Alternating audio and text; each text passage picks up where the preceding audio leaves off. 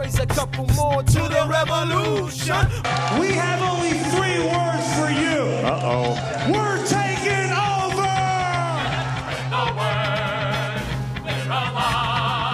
Why not raise a little hay? Ladies and gentlemen, boys and girls, welcome to another episode of the Cue Zero Theater Cast. This is your host, artistic director Dan Pelletier, here today with two actors who are going to be starring in our summer production of Next to Normal. Uh, to my left is Zach Biron, Hi.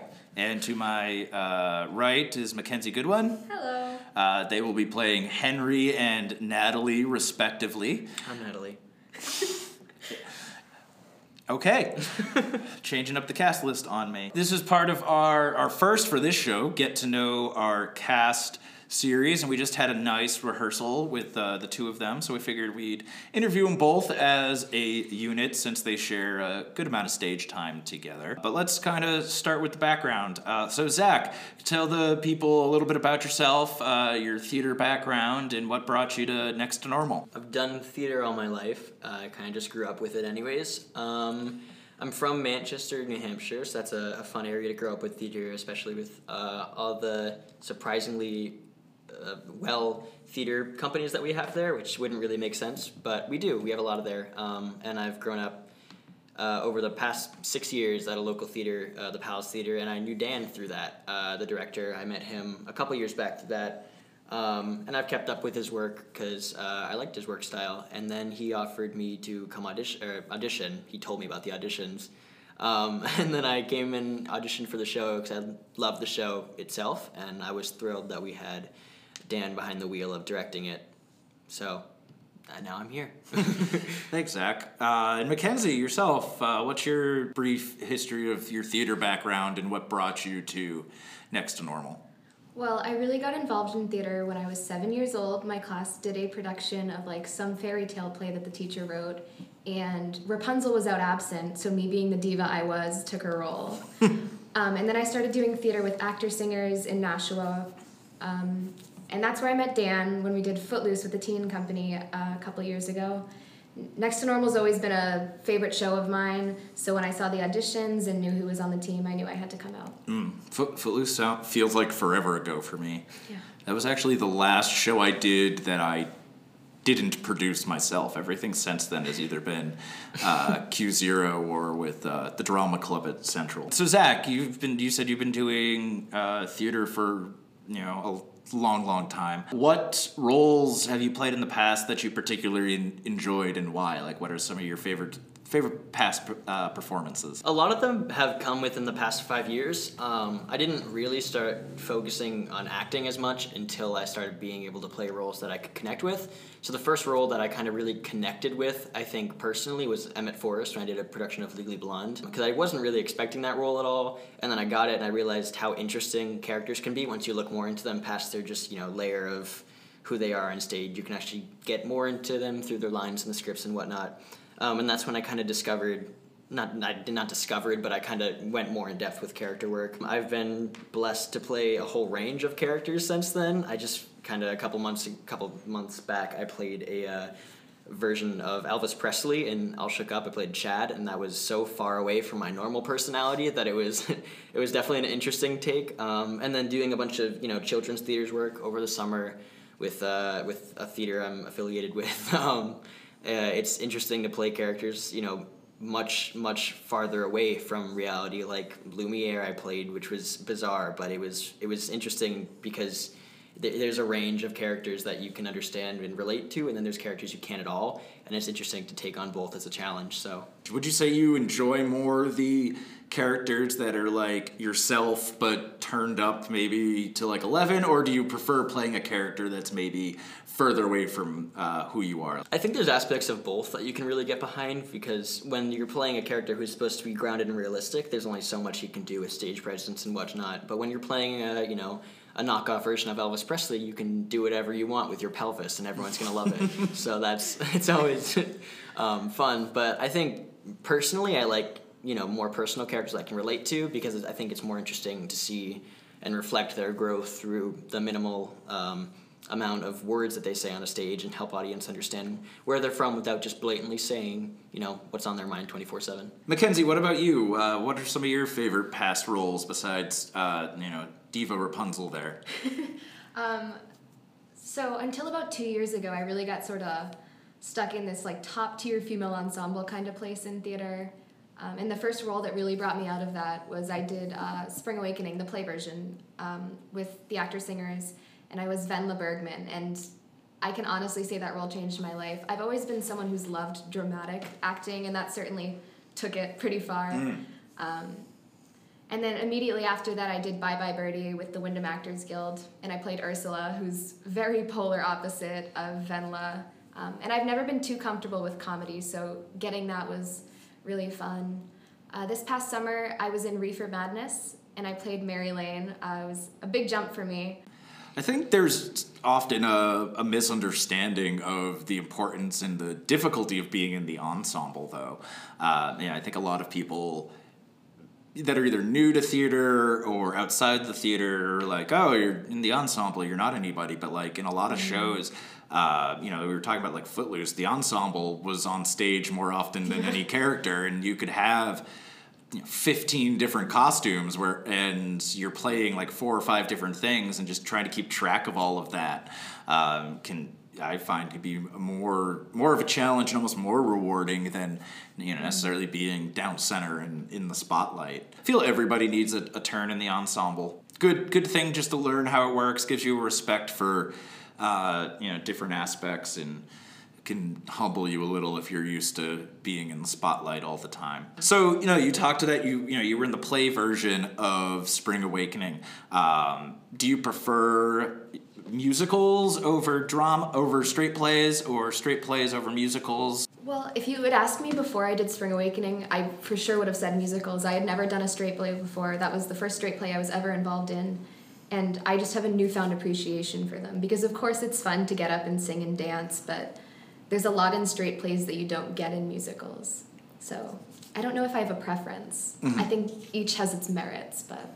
And Zach, have you only done musicals? Do you have any non-musical experience? Uh, I've done limited, but I- I mean, the majority of my work has been in musicals, but I've done a couple. Uh, I did the cursed word. I did Macbeth a long time ago. Um, it was interesting. Yeah. who, who were you in Macbeth? I was a little kid who got shot. I'm not entirely sure. Ah, um, it might have been a it might have been a of their own version of the story, but that's Uh, who I played. I'm trying to. think- I mean, were you? You could have been uh, one of Macduff's children, or I had a mom, and young, young I Yeah, you were probably. yeah, so you were probably uh, child Macduff. Probably, Yeah, they get they get brutally murdered. oh yes, I in got Act shot Four in the there. head. It's a good time. I mean, but I, I've you know I've seen my my fair share of straight plays. Um, I've only been a, you know in a couple of them, but I've seen them. Yeah. So I, I, I think like I agree with Mackenzie. Um, I think it's a different experience for both. I think a lot of the time straight plays when it's not you know something like Macbeth or something um, are in my opinion more grounded, something that people can relate to on a personal level. When it is you know musicals can be like I don't know Alice in Wonderland, where it's just like this completely different, bizarre world that is almost impossible to relate to at times. So it's kind of like going to see a movie um, where either it's you know a grounded comedy where you can be like, yeah, this could happen in real life, or it's something where it kind of lets the audience escape from everything and be in this world for a little little while. You know, you said you've been performing since you were really young. Four years old. Yeah, um, and, but in you know we were talking earlier before the podcast that you do plan on going to school for this long term, and Mackenzie, you're currently in school for this. Um either if either one of you wants to start, like what in particular, or when was the moment you knew you wanted to make uh, theater a possible career and lifestyle? I think I've I've always kind of planned on doing it, but I didn't. I don't think it really like clicked until most of um, these people who I grew up with started going away to college. Um, especially a year back, I had some really close friends. You know, go away to college as you do. You graduate, whatnot. Um, and I saw some of them choose to go into theater, and some of them choose to not go into theater. Um, and it's, it really put into perspective how a lot of these people who I know around me and grew up with in theater um, aren't always taking it as a career choice. And I've you know found through their perspectives that a lot of them didn't want to do it when they were younger. They were always just this is you know a fun thing to do in the weekends. Um, but I kind of always looked at it as like I want to do it, um, and especially like I said when I started realizing that there's depth to characters you can you can find.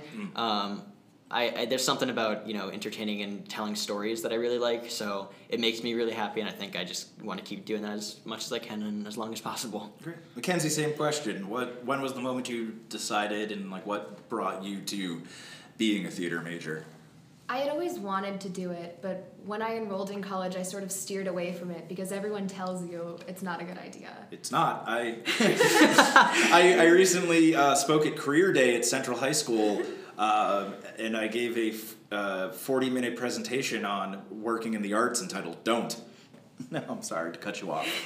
Yeah, so I struggled. I went through a couple different majors when I first got into school, um, but I got a job in the costume shop at Plymouth where I attend, and it really hit me that like I can't imagine not being involved in theater.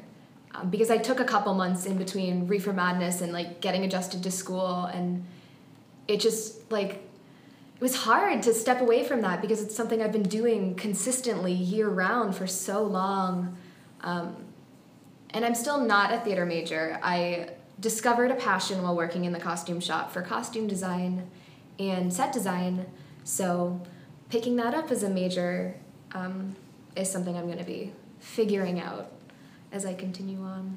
Yeah, it's definitely a, a big challenge. I mean, I think it has to be like that. You have to be at a place where you can't imagine being anything but. You gotta have that resilience and, uh, you know, bust your butt and work difficult. What brought you, you know, you said you're, you know, more kind of leaning towards design and theater tech. Like, what helped make that transition? You know, what brought you there? And if you can go into some more depth on that. I've always been someone who's been very into the design aspects of theater. Um, even while I was performing as a child, I was helping out with tech aspects. And, um, but working in the costume shop, I was inspired to take a class taught by my boss, um, costume construction. Um, and getting to take that class really like pulled something out of me that I just really loved doing that. And obviously, I'm, I'm still a performer. I mean, I'm here um, and I like to do both. Ideally, I would like to continue doing both. Um, so I'm glad I don't have to give up one to do the other, um, because there are a lot of people who are strictly like a designer or a performer.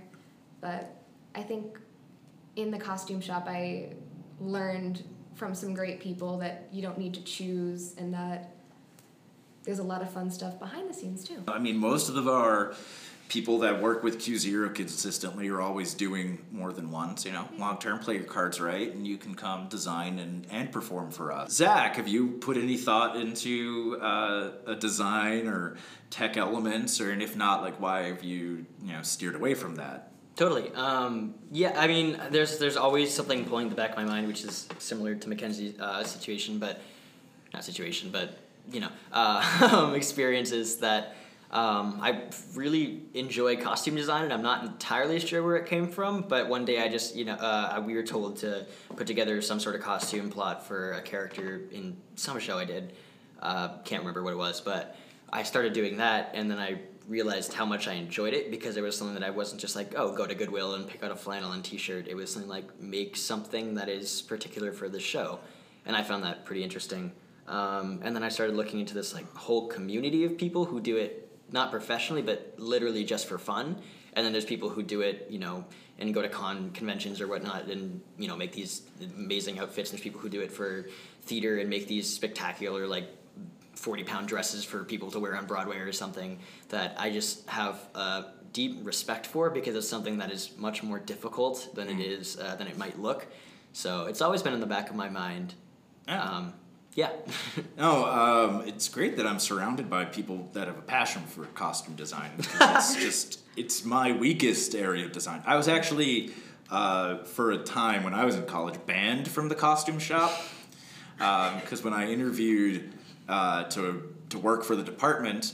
Um, I was asked what my sewing experience was by the costume shop manager, and I uh, looked at Stephanie and I'm like, well, in the seventh grade, I made a sweatshirt, uh, and one sleeve was two inches longer than the other, And she said, Your services will not be needed in the costume shop, but you can gladly work in the scene shop. I'm like, Thank you. So I wasn't allowed to touch anything. I had to work my way up to being allowed to use the iron. They had a lot of trust in you, clearly. Yeah, no. Well, I mean, they trust me with a sawzall, but not a sewing machine. Hey Cue Zero fans, this is Artistic Associate Tom Locke coming to you asking if you were wondering how you can join the revolution. The easiest way to join the revolution is to become a Cue Zero member today. By becoming a member, you're going to help us bring more work to you. Included with that are many great benefits, including our newsletter, merchandise, signed memorabilia, exclusive podcasts, exclusive videos, access to our New Works blog, and so much more. We have two different options that you can use to become a member. One is our annual option through our GoFundMe, or we also now offer a monthly option through our Patreon, starting at as low as just $2 a month. Search Q0 on either GoFundMe or Patreon, or check out the links in the show description. Sign up today and join the revolution.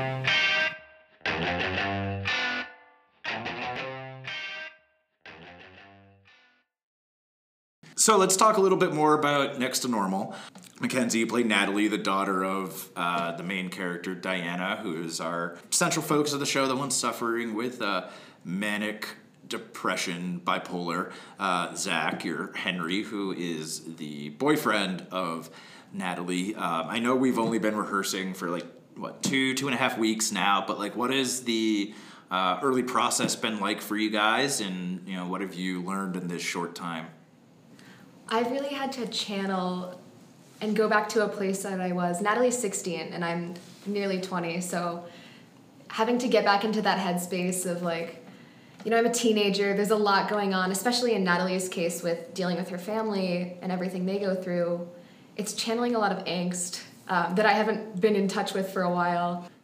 I, I do find Natalie Natalie is a bit more not necessarily mature, but like has had mu- much more life experience Yeah. than the average 16 year old just because her mother is such a vibrant personality and they have had so many major life things happening with their family. I mean, we don't want to give too much away, but you know, they do have a past of some deep trauma and various things that have put her mother in this situation and then just dealing with um, you know her mother having these episodes and i feel like it does affect the character's personal life so like there's it's not just playing a 16 year old it's Yeah, playing a yeah. 16 year old that's probably seen more than most 30 year Yeah. olds I think she certainly had to grow up a lot faster than yeah everyone else.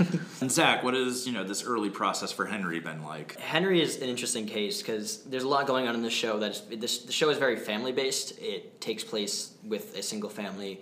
Um, you know, obviously with the doctor and uh, Henry being the exceptions of that. But particularly in Natalie's part of the story, um, she has her own kind of B plot story going on of how it's affecting her. And Henry is kind of like the window or like the doorway to the outside world of uh, letting the audience view it from sort of an outside perspective because in terms and you know relation of the, the family that Natalie's a part of, Henry's life isn't that. It's kind of more uh, normal in a sense of like what an average seventeen year old might be doing. So. Um, so seeing him interact with you know Natalie and every, and help trying to guide her and help her through all she's going through is interesting.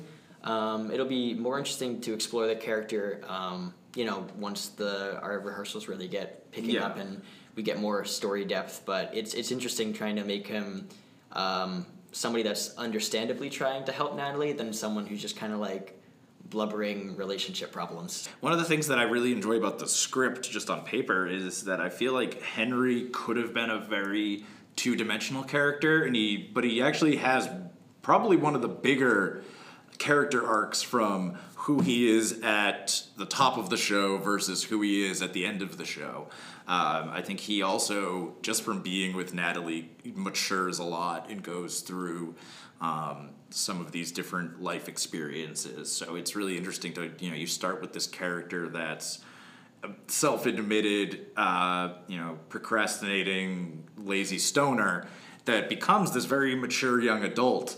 Um, that you know realizes what's important in life and how his choices can affect other people and what he has to do to you know, get the things that he wants. Um, I think it's a dangerous slope of um, how you portray it, Yeah. especially because it, it's so easy, like you said, to make it just a two-dimensional, you know, comedic relief. yeah. Um, but he has so much depth to him, and like back, like I was talking about earlier, that once explored, kind of makes him into a real person who you can see his growth, you can understand his growth, you can understand that Natalie is like the sponge of maturity that Henry takes a little bit of Yeah. along the way. So it's it's a lot about trying to flesh out that character and not make him so two dimensional comic relief. Yeah, either two. There, there's so many traps to make him two dimensional or unlikable. Yeah. Um, and I, I, you know, we're gonna do our best to avoid both. Those Many moments where you could just be like, "Oh wow, I hate this guy." Yeah, Cool. not that you know character should be black or white. We want to find the the gray. Right. Mackenzie, you know, we lucked out where we came in, um, where you were familiar with uh, Jess, who's playing Diana, and Tim, who's playing Dan, um, your character's parents, and so like you already kind of had that relationship. Um, you know, what is it like? You know, trying to portray this family unit. I mean, even in you know the few rehearsals that we've had. I think I've kind of lucked out in that becoming a family hasn't been too hard just yet. Um, I did know Jess and Tim prior to doing the show, but not well. Um, but even from the first rehearsal, I mean, Jess walked right in and gave me a big hug, and I think we really just immediately all kind of clicked. Um, I think it'll get harder certainly once we delve into some of the more touchy subjects of the show. Um, but there's already that sense of trust, and um, I think that's really important. Yeah, I talk about that a lot, both on the podcast and while directing. That trust is the foundation of all the work we do, and especially in a show like this, where all of the characters have to be extremely vulnerable and open and going through heavy emotional stuff. That if you're not completely comfortable with everybody else in the room, then you're not going to be having genuine moments. There's no hiding in this show, especially where we're doing it in such a intimate space, uh, like the Hatbox. Just because the audience is going to be right in your space, you're at, at the furthest away that an audience member can be from you is 15 feet. Yeah. you know, like They can count your pores. yeah, they're they're going. We're not going to be able to um, fake anything. Are there any other roles that you feel that you've had in the past that might have helped prepare you to play such a deep and complex story? I think Wendla was a big one for me. I played Meg Boyd in a production of Damn Yankees, um, which also had some deep emotional moments. I think my favorite thing about this show is that we're performing it in such an intimate space. Because I'm a big fan of dramatic acting and I love, as an audience member, sitting up close and like believing that the actors in front of you are going through everything they're portraying. Um, so Wendla was a big part of that for me. I think everything I've done, honestly, in my time doing theater has led to this for me in terms of maturing as a performer and developing the skills needed to portray such heavy stuff five feet away from people. Yeah. Um, Zach, are there any roles in your background that you feel have prepared you for Henry? Um, I, I guess so. I also did a production of Footloose a year and a half or something like that ago. Um, different production, different you know cast and all that. Um, but I was Ren in that, uh, and he has this interesting relationship with uh, April. I think her name is something like. Ariel? Ariel, thank you. it's been a while, you One know. of my favorite shows. I've been watching a lot of Parks and Recreation. Uh, give me a break. um, um, but he has sorry, he has an interesting relationship with Ariel in the show, um, where she is also kind of this person who's a really interesting life, where he comes from this uh, semi-normal life. Uh, I mean, he has his own problems in the show that we won't get into, but they have this a similar relationship to Natalie and Henry, where Henry uh, has an you know semi-normal and she's just polar opposite from them. So I think playing Ren is, you know, I'm bringing some of that into this, whether that's subconscious or not. I guess we're just gonna have to find out as we go more into it. You know, having somebody who's normal-ish alongside somebody who's the polar opposite is something that's difficult to portray correctly. But I'm I'm kind of bringing in, you know, that from Ren. Yeah, no, I, I definitely think, and I think you'll also find um, as we go that there might also be some elements of Emmett Forrest in, Oh, yes. in what, what you'll be doing with Henry. Just Oh, yeah. the uh, Because I feel like Ren has a brazen confidence, whereas uh, you know Emmett's a little bit more reserved and unsure of things, and I think Henry kind of straddles the middle ground there, where like I think Henry wants to think that he has the brazen confidence, but then when like push comes to shove and and shit gets real, he's a little bit of uh, okay, maybe I'm not the, the guy I thought I was. Like this is okay, this Yeah. is too much. Um, so you know, we'll play with that. There's a lot of Emmett Forrest in most parts I'm playing lately. There's nothing wrong with that. Emmett's Not a great all. role. He has a great role. Um, a yeah, great, great guy. cool. Well, um, we'll come back to next to normal, but I feel like we've been on this little bit of a more of a depressing uh, arc for the past few bits. So let's find something maybe a little joyous. Again, we'll talk a little bit more about your background. Do either of you have uh, you know dream roles or a dream show that you haven't got to work on that you absolutely need to sometime in the future? Well, I don't know if it's a dream role I need to do, but um, I think it's just more of a, re- requirement at this point. When I was four, the reason I actually got into theaters because my this is a f- popular story in my family. Um, I was sitting on my couch watching SpongeBob when my when I said to my mother, uh, "Hey mom, I want to be SpongeBob when I grow up." so she then interpreted that as let's put him in a theater. Um, so I went to the theater camp, and then I you know kept going from there. But I think it's uh, a requirement now that I do some version of the SpongeBob You're, show that you're gonna came ha- out. you're gonna have to be SpongeBob in the New Hampshire regional premiere Oh yeah, SpongeBob. because that flopped. Not flopped, but that closed on Broadway pretty quickly. Yeah, so. I heard good things. It but was- I just heard it think was a- great, I just think it was a difficult sell. Oh yeah, I mean it's a SpongeBob show that Um, yeah. they're trying to take seriously. All right, we'll we'll Little find that for you. I'll make sure that Dan, you if, get if that. Cue Zero ever puts on SpongeBob, SpongeBob. I hope I'm your number one priority. Keep an priority. eye out for listings. Please yeah, do. I'll, I'll keep you in mind. I'll put my Emmett Forrest twist on SpongeBob. Mackenzie dream role. Oh, um, this is a hard one because I have so many dream roles. Ah. Um, I have a weird, overwhelming need to someday play Ava Peron in Evita. Um, but I would also just love to be in Chorus Line. It's my favorite show. Um, I've talked in length about it at the rehearsal process so far. she has. But it really is my favorite show. What is it about Chorus Line that mm, makes it your favorite show? it's so real. It's about performing, and I think it's like, uh, it's a love letter to Broadway and all the work that goes into it. Um, and I don't even know that I can pinpoint a dream role from that show because I would be honored to just like Be a cut dancer be a in the cut opening dancer. number. Dan's throwing shade. no, I'm not. It's it's fine that it's it. I'm not gonna say I don't. It's not a show I personally enjoy, but I would never call it a bad show. If that's if that's a fair assessment. I'm Sure. Like I will not go out of my way to see it, but if you're like, oh, I'm in a chorus line or my favorite show, I'm like, okay, that's fine. Yeah, it's a good show. It's not like you're coming up and being like, Cats is my Ugh. favorite show. Ugh. Lestat. Uh. I don't care who's listening. Cats is an awful show. Yeah. I'm so sorry if you like it. Starlight Express. I'm just Ugh. gonna keep listing Lloyd Webber musicals. No. Oh, Lloyd Webber. Mackenzie, favorite uh, theatrical memory, either as a performer or as an audience member. Like, what? Give us like your favorite moment in theater that you've been a part of.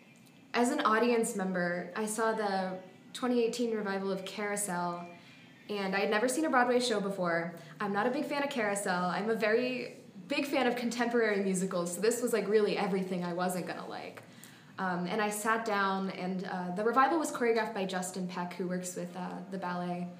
And the start of the show is the, the Carousel ballet. Um, and I remember sitting there and seeing it and just being so in awe of like what everyone was doing on stage, how much work went into it. Um, and I ended up loving the show.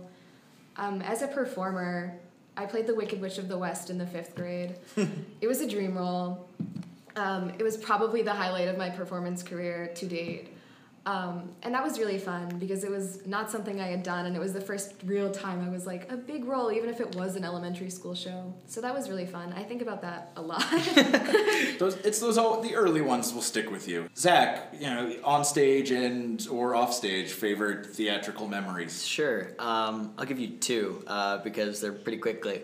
Um, uh, when I was doing High School Musical, I already told you this one, but I want to okay, share I, was, again. I, I didn't want to bring it up if you didn't want to bring it up. Oh you're no, it's it great. Up. Uh, when I did High School Musical, there was a scene where I was supposed to come off after I just did a Get Your Head in the Game. So I was wearing for that number, I was wearing basketball shorts and a, and a jersey. And I had a quick scene change where I had to go off, get into jeans and like a button up or something, and get back on. And I foolishly ran off, and I thought I'll put the button on up first so I can put the pants on and they'll be tucked. So I did that, and I underestimated, uh, or overestimated how much time I was going to have for the button up. So by the time I went back out, I was wearing a button up and basketball shorts. and these were uh, very short basketball shorts. So I was not 80s wearing Larry pants. Bird oh, yeah, yeah, style, yeah. So I was just not wearing pants, basically. Um, so that was a very interesting scene.